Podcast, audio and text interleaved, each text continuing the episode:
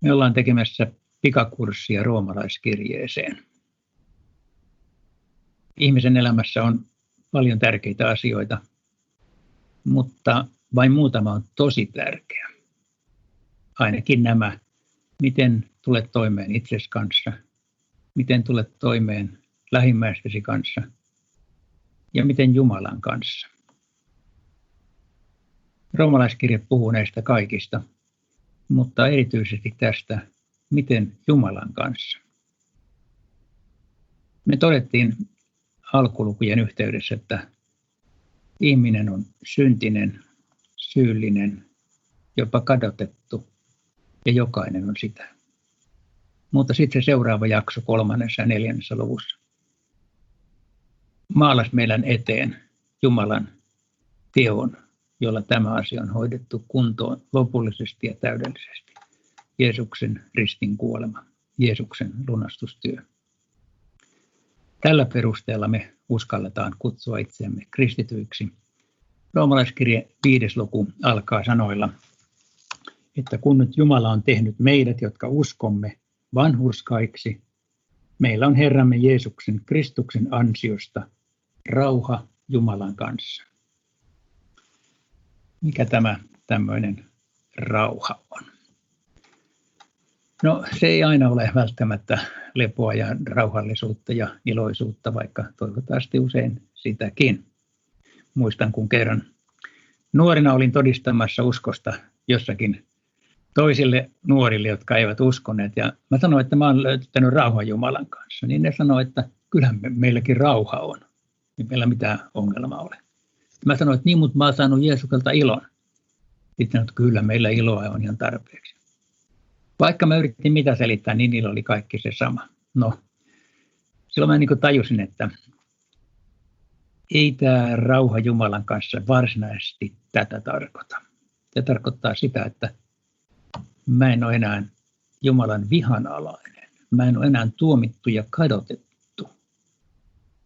Tämä rauha on solmittu Jumalan kanssa niin, että mä olen pelastuksesta osallinen. Ja toivottavasti se sitten säteilee mun elämääni ihan oikeita tasapainoa ja rauhaa ja iloa, mutta ei kristityn elämä aina sitä välttämättä ole. No sitten tässä roomalaiskirjeen viidennessä luvussa on tämmöinen jae, missä synti on suureksi tullut, siinä armo on tullut ylenpalttiseksi.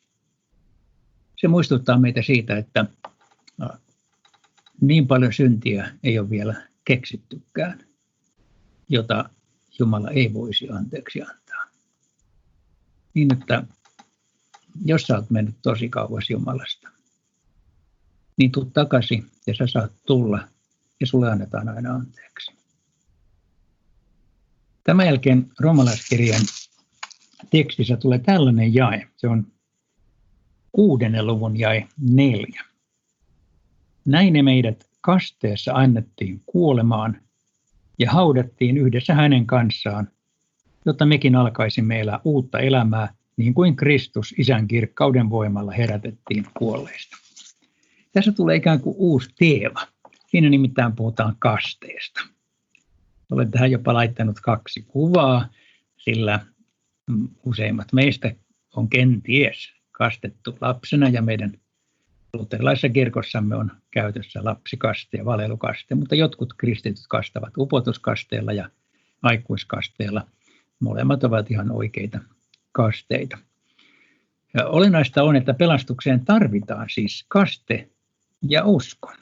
Et jos sut on kastettu, niin sua kutsutaan uskomaan Jeesukseen. Jos sä uskot, mutta ei ole kastettu, niin nopeasti kasteelle. Molemmat nimittäin tarvitaan. Jumala on säätänyt näin ja siksi meillä ei ole siihen valitusoikeutta. Kaste on Jumalan teko. Se ei ole ihmisen teko, se tehdään meidän puolestamme. Siinä lahjoitetaan meille Jumalan armo. Lahjoitetaan koko Kristus. Ja usko on se, joka ottaa tämän lahjan vastaan. Kuudennessa luvussa romalaiskirjassa muistutetaan myöskin tästä, että me siis olemme syntisiä ja edelleenkin syntisiä kristittyinä. Mutta me emme ole synnin orjia.